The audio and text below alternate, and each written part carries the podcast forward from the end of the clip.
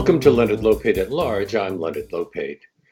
I'm sure everyone who's connected to the internet is aware that we're living in a time when scams have become the new normal. Gabrielle Bluestone, an attorney and former reporter at Vice, has written a new book that looks into the explosion of snake oil salesmen in the digital age. It's called Hype How Scammers, Grifters, and Con Artists Are Taking Over the Internet and Why We're Following. It's published by Hanover Square Press and brings Gabrielle Bluestone to our show now. Welcome. Hi, thank you so much for having me. You're also the executive producer of the Netflix documentary Fyre. Was covering that story what got you interested in this topic? Yes. Um, so I was a reporter who broke the Fyre Festival story for Vice and then uh, worked on the documentary.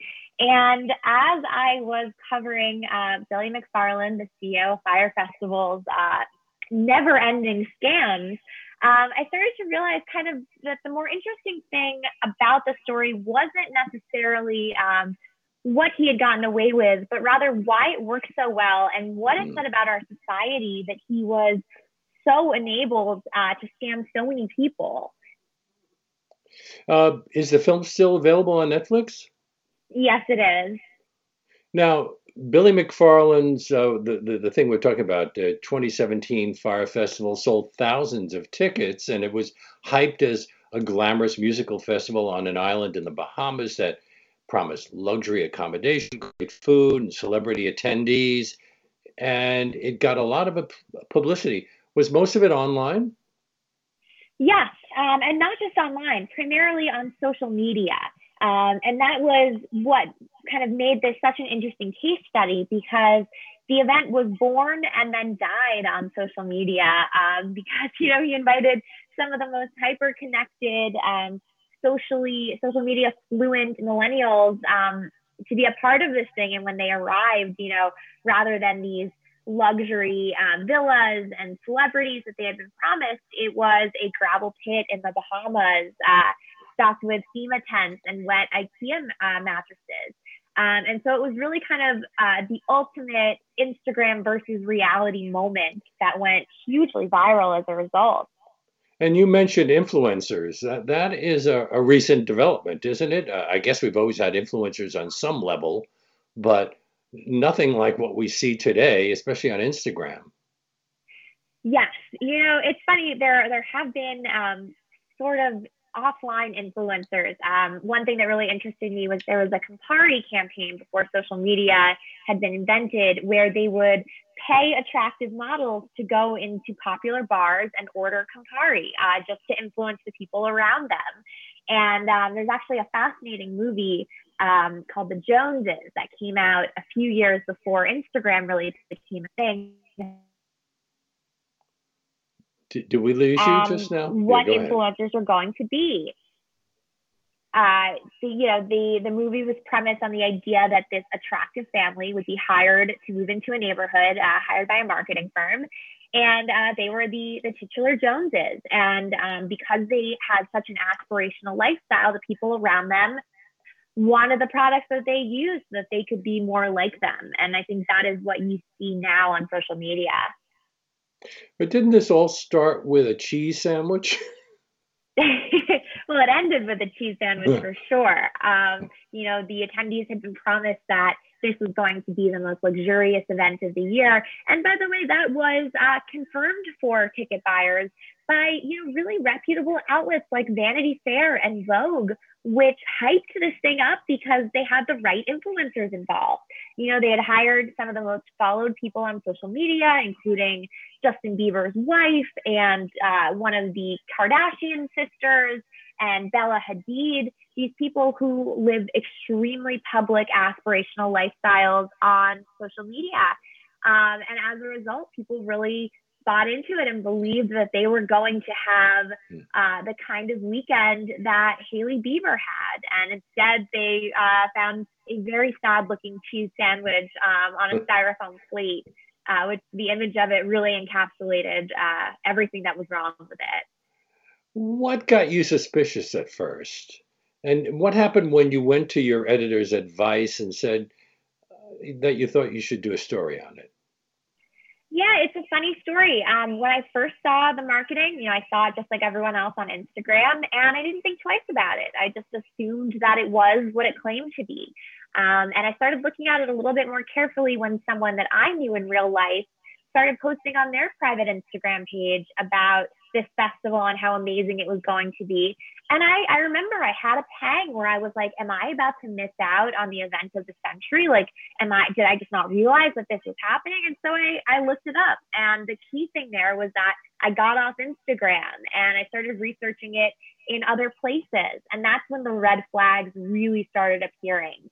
Um, you know, I kind of refer to them as Cassandras, but there were at least two insiders who saw how this thing was going south um, and how bad it was going to be. And they were trying to warn people. There was a Twitter account, there was a registered website that was showing images of what the campsite really looked like. Um, but nobody was bothering to get off of Instagram to go check it out. Um, and so as soon as I realized that there, there was something so terribly wrong with it, um, I went to my editors and I worked for Vice News at the time, which you know, is a was at the time a very serious outlet that uh, you know was very concerned with, you know, for example, war reporting and that kind of international work. And when I pitched it to my editors, um, they were like, "Oh, a music festival that's overhyped." You know, I don't know if that's mm. a Vice story per se. I had to pitch it three times, um, and it was only when that cheese sandwich went viral on social media that they were like, oh, that's what you were talking about? Okay, let's go publish. And so luckily we had the article pre-written. Uh, we were still able to break the story. But you know, I didn't know if it was a failure on my part to adequately explain what was going on, or um, if it was such, you know, an ingrained thing in our culture. Like, yeah, things get overhyped. Um, companies are not what they claim to be. That they almost didn't care. You know, and I, I still don't know the answer to that. Now, Billy McFarland was uh, being presented as an established impresario. Was he just a con man? Did he have a history uh, being a con man? He he had dropped out of college after his freshman year, and and and started a number of dubious businesses. Yes, well, that uh, really revealed to me what we as a society um, think of as important when it comes to a business leader. Um, Billy had dropped out of college to start a tech startup for which he received several hundred thousand dollars in investments, despite never really having a product. Um, you know, my reporting revealed that you know it was supposed to be a, a social networking hybrid of like Reddit and Google Circles. Um, but the only users on the site were college kids that he had recruited, you know, his camp friends and his college friends who he was offering, you know, $5 a link to post on the site to make it look like it had users. But that appearance of, um, of a user base was enough to convince, you know, real investors who really should have known better to give him hundreds of thousands of dollars. Um, and so despite the fact that he never really had a product and that nothing ever came of that, the fact that he was able to start a company and to convince people to give him money for it made him a success in that world. And so he was able to go from that company to the next, to the next, um, and was looked at as, you know, this millennial startup, you know, the next Zuckerberg kind of genius because he knew how to play the game. Even though uh, he just seemed to be taking money and not giving anything, isn't that a criminal act? Yes, that would be, uh, you know, a variation of wire fraud, which is what he ultimately went down for. But you know, it's important to note that he never got in trouble for luring, you know, hundreds of millennials to uh, a deserted gravel pit in, in another yeah. country. Um, that wasn't what he what he got in trouble for. He got in trouble for lying to his investors about the status, the health of his company, and, and what the company was worth. Um, so it kind of lets you know like what what we're protected against and what we're not. What role did the rapper Ja Rule play in promoting the Fyre Festival, and how important uh, was his his uh, participation? You know, he was no pun intended, kind of the hype man. Um, he added an element of celebrity that uh, you know he was a, a, a well liked rapper who was popular in the early aughts, um, who had the name recognition. And that was kind of enough to get a lot of people on board. Um, there is this attractive allure of celebrity that, you know, there's no rational explanation for it, but people love celebrities. Um, and so that that aura of fame was kind of enough to help legitimize Billy. But were people aware that Billy McFarland had no experience in, in the festival business? Uh, I mean, was it just a matter of show because he, he rented a 10,000 square foot house that cost, what, $50,000 a day, uh, among other things? Uh, yeah. How many tickets were sold and how much did the package cost? Well, that's a great question because um, the you know they they lied a lot about how much they were actually selling. They definitely sold you know quite a, a couple thousand tickets for sure. Um, they'd also given away quite a few to influencers, and they were they did not uh, d- differentiate in their own Excel spreadsheets of what was paid and what was gifted. So that number was always fluctuating but they were also um, extremely effective at using that kind of scarcity principle against the consumers. So they would claim that had been, that it had been sold out and that they were going to release, you know, just a limited batch of a few hundred more tickets, but that's it. Um, and that was enough to convince people who might have been on the fence otherwise that they had to act now or forever lose their chance to party on a beach with a Kardashian sister. And and the prices range all the way up to a quarter of a million dollars if you wanted uh, uh, a yacht as well and a private chef? Yes, they did offer the infamous uh, $250,000 yacht package. But in reality, the majority of what they sold were uh, tickets that ranged between, you know, 1500 up to like $5,000 um, to young millennials who were really scraping together that money. You know, they were paying in installments, they were splitting it with friends. Because the real allure of this festival, you know, the people that could afford a yacht we're not the people that were buying into this. They could party with those models on their own. They were selling this entree to this lifestyle that would have been otherwise unavailable to the people who ultimately bought those tickets. And, you know, Billy referred to them uh, fairly derisively as, you know, bridge and tunnel and losers, average losers. Um, but what he didn't, you know, he, he was also his own, his own target audience. Billy was from New Jersey and he was friends with the private jet families, but he was not one on his own. Um, and so, you know, my my theory and, and and what the evidence in my reporting kind of suggested was that this this festival was also his way into living that lifestyle. Um, he used investor money to fly private to the Bahamas, you know, a dozen times in the lead up to it. He was, as you mentioned, renting these extravagant villas mm. and yachts and, um, and, and he flew you know, in a private jet with a, a, mini fridge full of frozen Snickers bars. Yes, yeah, and it was with, with a lot of with some people, with with a number of models, uh, and and also former football player Jason Bell. Um, yes, I guess they yeah.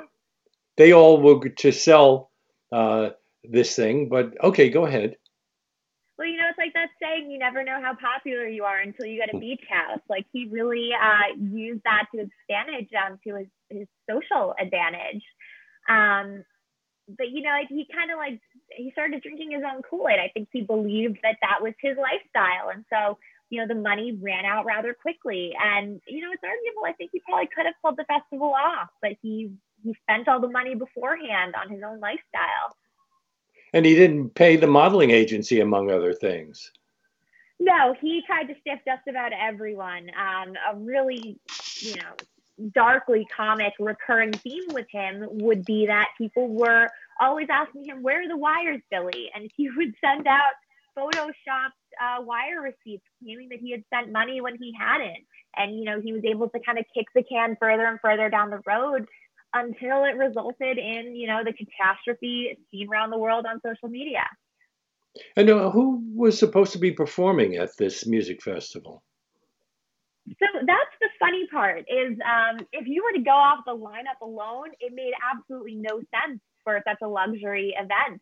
You know, the headliners were Blink 182, which is a band that hasn't been popular since I was in middle school, which I will just say was quite a while ago. you know, it was not um, it was not like a cool festival. Uh, they just had the right marketing. Didn't the Wall Street Journal publish an article that questioned the festival's financial situation in early yeah. April 2017? So didn't that send off alarm bells? It, yes, sort of. Um, they were the only outlet to really question what was going on, um, and that was because they had been leaked uh, from some of the artists that, that the artists had not been paid. Um, once that article came out, uh, Billy was able to pull together some last minute funds in part by selling credit card receivables. Um, so he had to make the whole festival cashless at the last minute to convince people to use their credit cards to put money on their wristbands, um, which ended up actually being even more of a catastrophe than it needed to be because all of these kids then showed up without the cash that they would have brought otherwise because they assumed that they were going to be able to pay for everything with wristbands um, and then found themselves, you know, on a deserted island instead with no Wi-Fi. Um, yeah. My guest on today's Leonard Lopate at Large is Gabrielle Bluestone, who's written a book called Hype How Scammers, Grifters, and Con Artists Are Taking Over the Internet and Why We're Following. It's published by Hanover Square Press. This is WBAI New York 99.5 FM and streaming live at WBAI.org. You write that a conundrum of our connected age is that although we have more tools available to uncover bad actors than ever before, yet we persist in playing along with them. Um, and you say that's a symptom of the of a post-truth world. Yeah, um, we have entered an age where kind of our gut feeling and our emotions um, are are more important than verifiable facts. And uh, you know, part of it I think is the way that social media kind of primes us and the effect that it has on us. There are all these studies that show these rises in negative affects um, correlated with when social media migrated from our cell phones to our, I'm sorry, from our computers to our cell phones. Once we were connected 24 seven, um, you know, it makes us lonelier. It makes us more mm-hmm. unhappy. Mm. Um, you know, we have these feelings of FOMO, fear of missing out as a result of seeing what everyone else is doing all the time. Um, and you know we're we're really primed then to be preyed on with solutions to these negative emotions um, and so the Fyre festival is one of those. And you know these apps are designed to keep us on them as long as possible. And the other element of it that is you know disturbing is is the way that we are now um, interacting online and performing online. Because you know ostensibly you follow people you know on social media but then you're also following brands and celebrities. And you know at, at a certain point um, our friends started posting like brands. Our brands are posting as if they're our friends. And it all looks the same you know this unending timeline and stream of posts uh, it's really easy to forget what's real. Well there've always been con men. Uh, it's the difference now that they have such a they have a much wider reach because of the internet, because of Facebook and Instagram and whatever else is out there.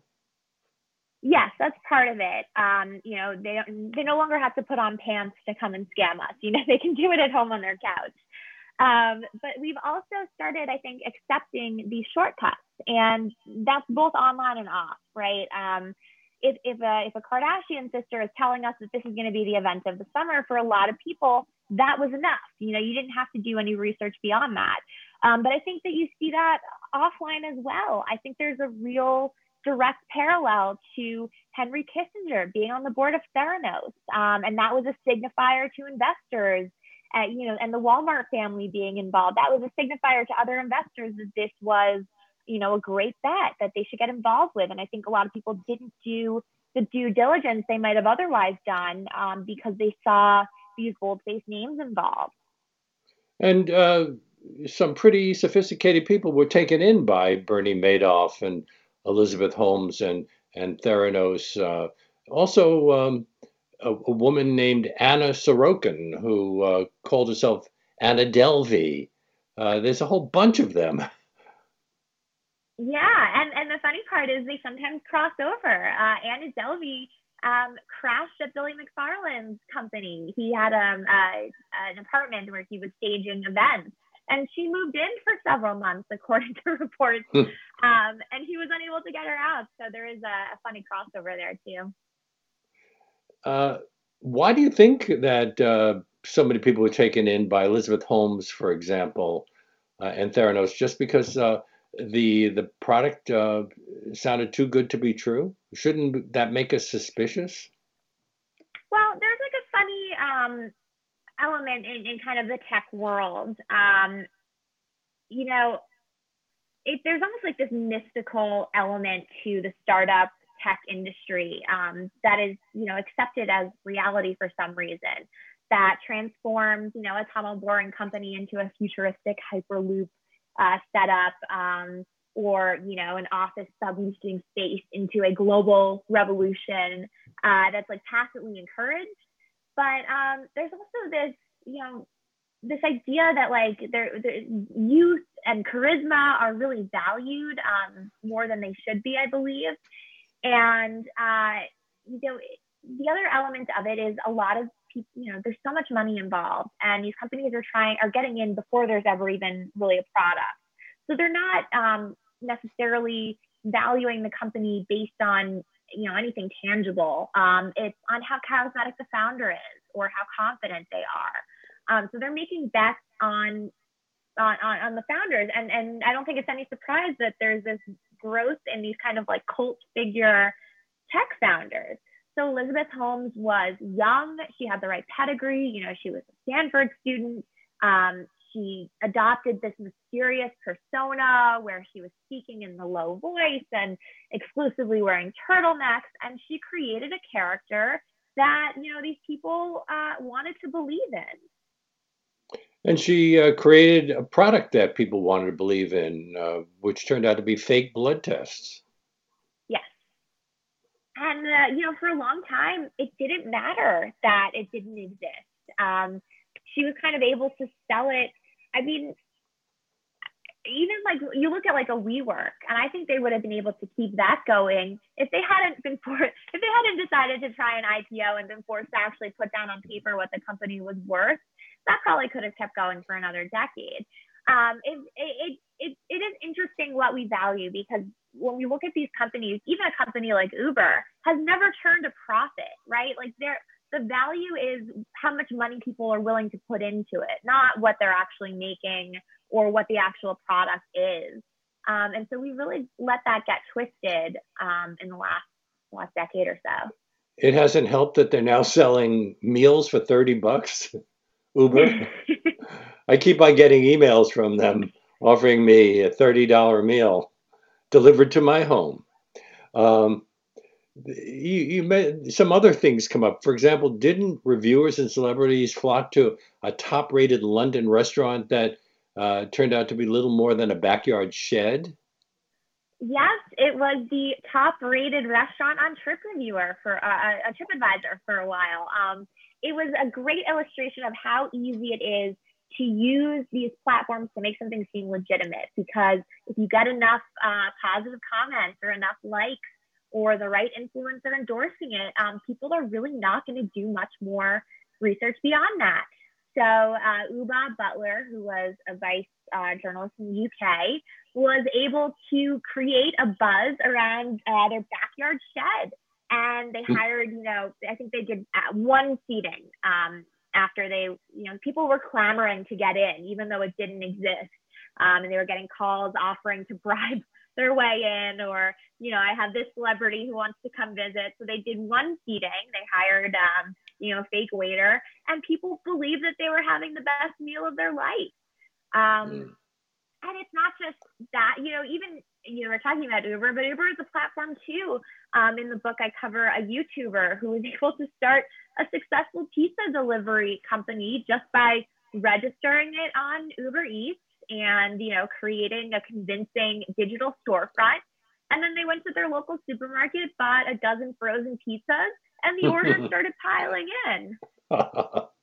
and then there's uh, the $400 gadget that was called the Juicero.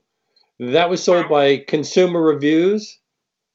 Yeah, and uh, you know, it, it, really rode the wellness trend um, very effectively. So that was at a time when we were still letting Gwyneth Paltrow tell us uh, what what's healthy and what's not, um, because she's a beautiful celebrity. That was her medical qualification. Um, and so, you know, juicing was a big thing, and this company uh, created a hybrid that was part um, gadget and part subscription service. So it was uh, a machine that you would put juice into, and then the company had a monthly subscription where they would send you the bags of juice. So it worked like a like an espresso pod kind of thing. Um, but it turned out that it was actually much faster and more efficient to just open the juice hmm. bags with your hands. The whole machine itself was so irrelevant to the process and so superfluous um, that the company went from being valued at several hundred million dollars to worthless overnight. Now, these things are, I guess, are a lot more sophisticated than the stuff I I uh, deleted all the time from my email trash box.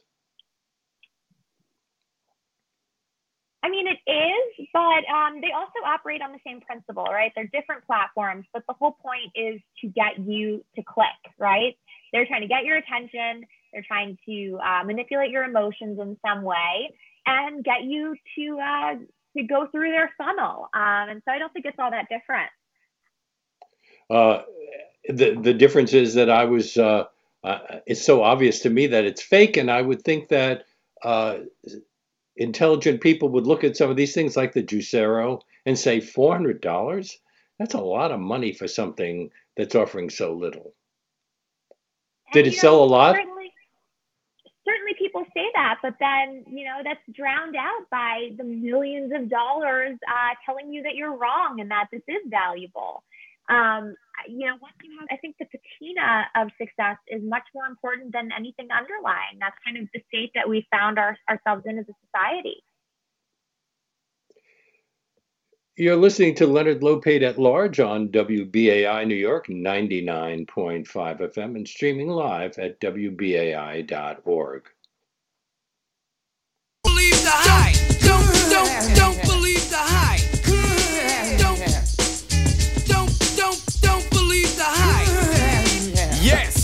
Now that is a, a pretty old record now. You would think that people would have listened way back when when that was recorded.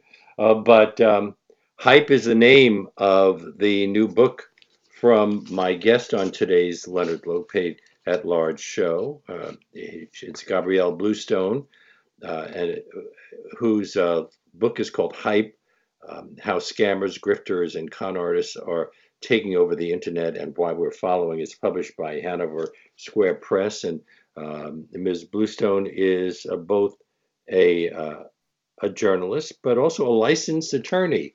Uh, so, have you ever gotten involved in any of these lawsuits?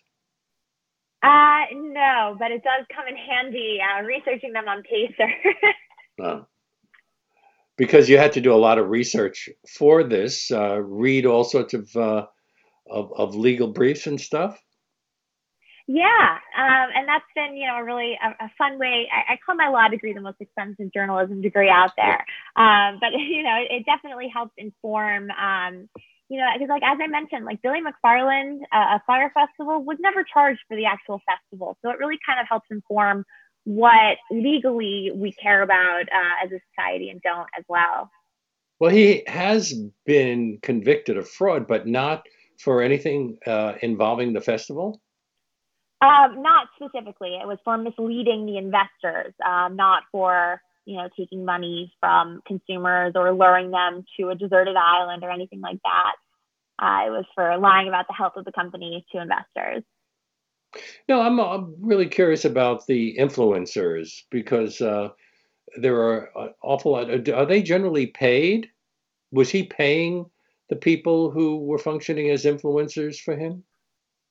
Yes, quite a bit. Uh, they spent, you know, more than a million dollars on that infamous uh, commercial featuring uh, some of the top models uh, in the mm. U.S. and some of the most followed people on social media. Kendall Jenner, uh, one of the Kardashian sisters, was paid two hundred and fifty thousand dollars uh, just for one Instagram post. Wow. So they spent a large portion of their marketing budget, um, or of their entire budget, on the marketing. I'm assuming that a lot of the young men who uh, signed up were hoping to spend some time to hook up with some of these models who were going to be yes. hanging around. That, that was part was, of the appeal. Uh, that was the big draw there. Yeah, they were offering these people entree into a world that they would otherwise have no access to. So the in, the end result was the Fyre Festival uh, was uh, became a was just a, a rain soaked gathering, as you said, at a gravel pit yeah. the gra- the gravel pit was the equivalent of the the stage that uh, the performances were supposed to take place at. Yeah, they were. Um, they had been building a stage actually. I don't know if it was ever fully completed, uh, but you know, they never had a single band go on. Um, it it was just a, a, an abject failure from the second the first plane landed there. And uh, were any of the musicians that were scheduled to perform paid, or did they even appear?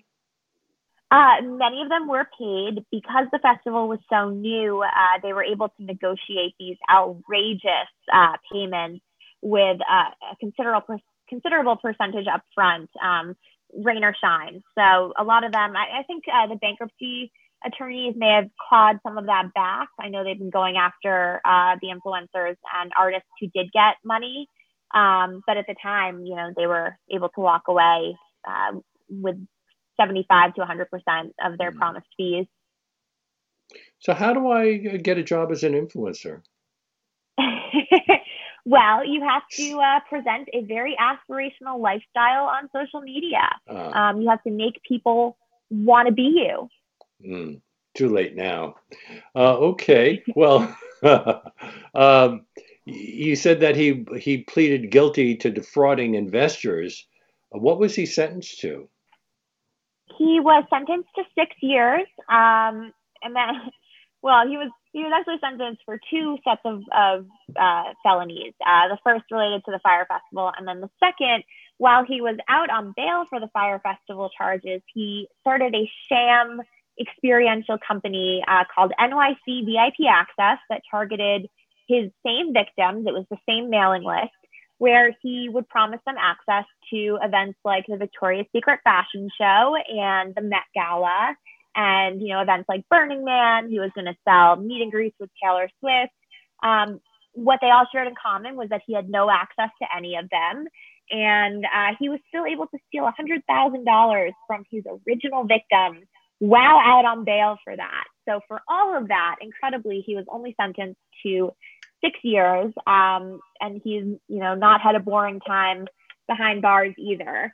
Uh, he was sent he was sent to FCI Otisville initially, which is uh, a prison upstate where the situation from Jersey Shore was serving out his time for tax evasion, and where Michael Cohen was eventually sent. Um, unfortunately, Billy is now in a, a facility in Ohio because he was caught with a recording device behind bars um, and he he uh, launched a podcast for which he was again placed in solitary confinement. Um, so he has, you know, not been keeping quiet by any means. do most of the scam artists wind up in prison like Bernie Madoff and, and Billy McFarland, or do most of them tend to get away with it? Um, some of them do. You know, the Elizabeth Holmes trial is starting, uh, so we'll see what happens there. Um, but you know, for the most part, it's, it's interesting psychologically because um, scammers are not really, uh, they tend to fail upwards, I think. Um, even though Billy is serving time in prison, he has two documentaries about him, uh, a book now, and two uh, scripted projects in production. Um, you know, The Wolf of Wall Street got played by Leonardo DiCaprio. Anna mm-hmm. Delvey, the Soho grifter that we mentioned earlier, um, has a Shonda Rhimes show coming out about her soon. They are they tend to be kind of um, celebrated cult figures, uh, and so I don't think we've seen the last of Billy McFarland. I don't think we've seen the last of Elizabeth Holmes. I think uh, you know, for some reason, we we love a scam artist. And some of the other people you've written about are, are Tesla founder Elon Musk, for example, now he, is he a scam artist? I know nobody on Saturday Night Live wants to perform with him, but that's something quite different. Yeah, well, uh, you know, he um, well, he's certainly been charged by the SEC. But if you look at uh, what who Elon Musk is in pop culture, and then what his actual businesses are, there is a vast divide. I mean, I think if anything, Elon Musk is an excellent marketer, but um, you know, Tesla, which is considered to be this incredibly successful car company, uh, just released their earnings sheet for this year. They make their money off of trading Bitcoin and selling emissions. You know, he bought a tunnel boring equipment and sold it to uh, state and city governments as a futuristic hyperloop. And the places that bought in have found themselves with very expensive tunnels for Teslas. Um, not at all the the light speed uh, shuttles that he promised. Um, you know, Tesla advertises this self-driving car system that is not self-driving and has hmm. resulted in a number of crashes, um, several of them fatal. You know what what he markets and what he actually provides are so vastly different. And I actually um, spoke to a former tech reporter who kind of explained that for years, um, you know, when, when news was focused on getting Facebook traffic, people really liked Elon Musk. And so they were, you know, the writers were not permitted to write negative stories about him. They were instructed to write stories that would do well on Facebook. And the stories that did well were the ones celebrating him as this like Tony Stark kind of benevolent billionaire figure. Um, and so no one cared that that wasn't really who Elon Musk is in real life. And then there were others. Uh, the WeWork founder, Adam Neumann, for example. Mm-hmm. You want to mean, talk about him? You want, you want to talk about some of these people because they're they all have fascinating stories, and so many of them get away with it. Yeah, well, you know what they share in common is they are just ab- and, and, and you know you, you can throw Donald Trump in there too. They're very yeah. good at marketing. Adam Neumann turned what was you know, a good idea, but not a great one, an office subleasing company into this, you know, like technological revolution that was going to change the world, the we generation. Um, and people bought into it. You know, he was an incredibly charismatic, confident leader whose employees were willing to follow him literally off the edge of a building. There is an anecdote that really blew my mind um, when he uh, signed on to the Woolworth building while it was still under construction. He brought uh, some of his employees up to the construction site to celebrate. And um, there were two parts. There was on the floor, there were like some old beer bottles that had been left there. And he told his employees to drink them, and they did. And then he told them to like walk out to the edge of the building, and they did. They were willing to follow him anywhere. Um, and so it is, you know, kind of like a fascinating cult leader kind of story. Wait, you said the Woolworth building. Woolworth building is very old. You're talking about the uh, some of the building they've done on top of it recently. Some of the, yeah, the changes. They, uh, they took they took some of the top floors and they're converting them to penthouses and a couple other things. It, it yeah. And then there's uh, Caroline Calloway. yes, uh, she. You um, you devote a chapter to her. Well, you know, it was um, a great example. There were a lot of parallels between her and Billy McFarland. Um, she is someone who amassed a large Instagram following who uh, support her no matter what she does. And so she went viral initially um, selling tickets to a creativity workshop that sounded a lot like the Fyre Festival. Uh, she promised all these, um, you know, perks and extras that uh, she was unable to provide. When it finally came down time for the tour, it turned out she had been unable to even um, get venues, so she had nowhere to host them. Um, and she ultimately was forced to refund most of the ticket holders. Um, this is someone who, after that, she sold uh, two books that she's never written, uh, but she's written about in pop culture as an author. I mean, it's really incredibly fascinating to watch people construct their own identities that are accepted in in pop culture and in the media, um, even though there is no basis for any of it.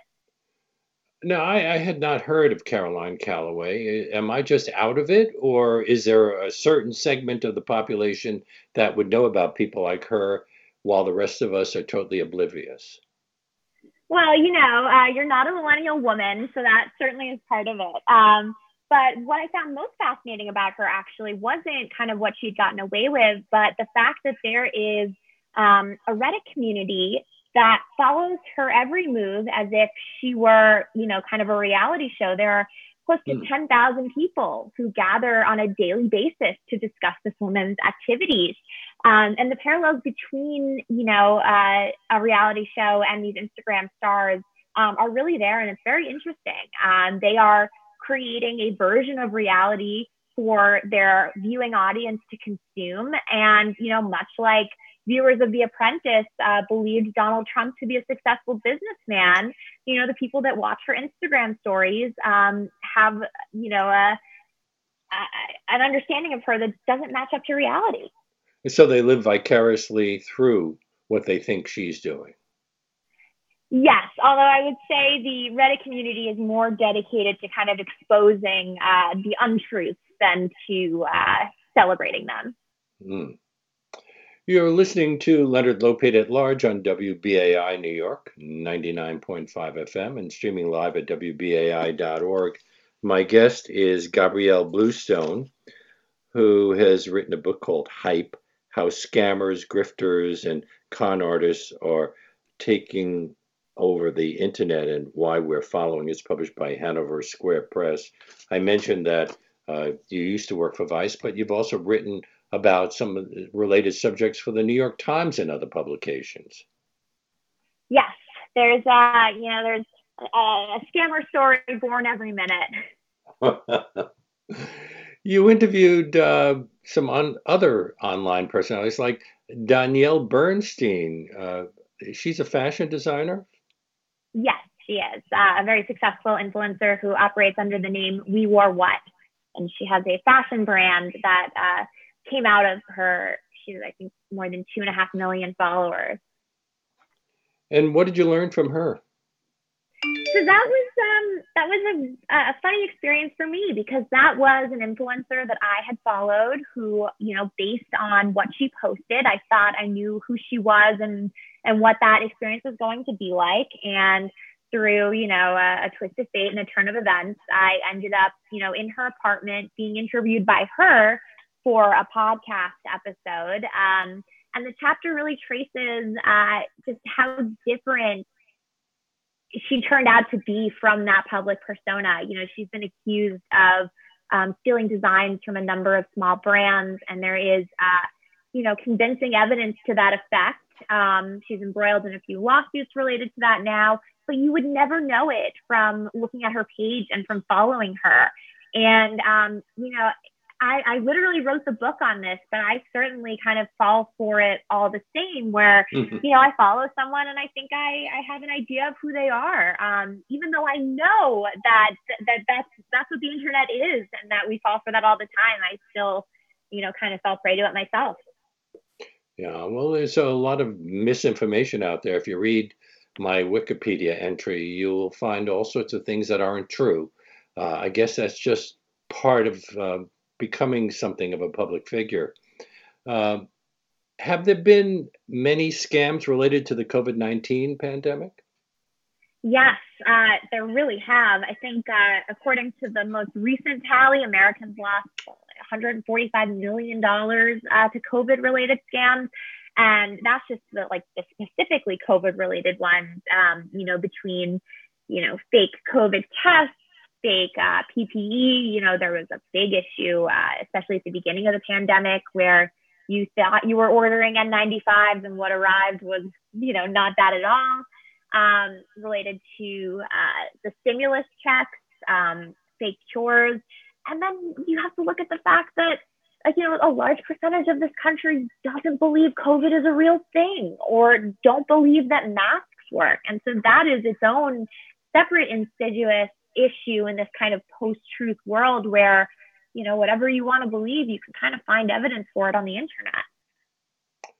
Uh, well i guess if you want to believe what you see on television that over a half million people almost 600000 people have died from covid then you believe that. And if you want to believe something else you can believe that. I, I guess we pick and choose don't we?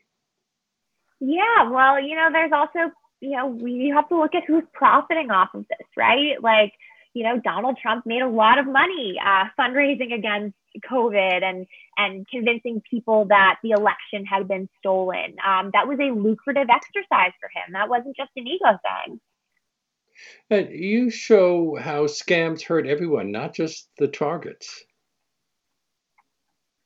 Yeah, I mean, it's kind of poisoned our culture. I think. Like, how do you know what's real anymore? Um, there's there's no it's it used to be that we were reading the same news article and, and maybe disagreeing about what was in it. But now we're all reading different articles and we're all like living in different segmented realities. Um, and it, it has like a very negative effect on on everyday life. Like what's going on online has poisoned offline.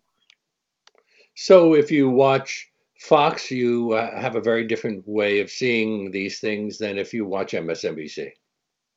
Yeah, and that's always been the case. But now you have, you know, own OANN and and and and things that are completely untethered from reality um, that have like an equal voice at the table. Now, I, I've only mentioned some of the things that you cover here. You uh, you uh, drew from scientific research, marketing campaigns, exclusive documents, and interviews for this book, um, which I take as a warning. Uh, what are some of the other things we should be warned about?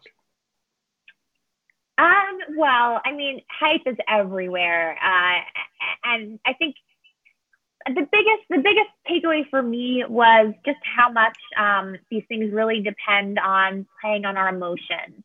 And so I think it's really helpful to keep that in mind. Um, you know, something is making you angry or making you feel uh, like you're about to miss out on something or jealous or any kind of like negative affect. Um, it's really helpful to stop and wonder why and like who's going to profit off of this.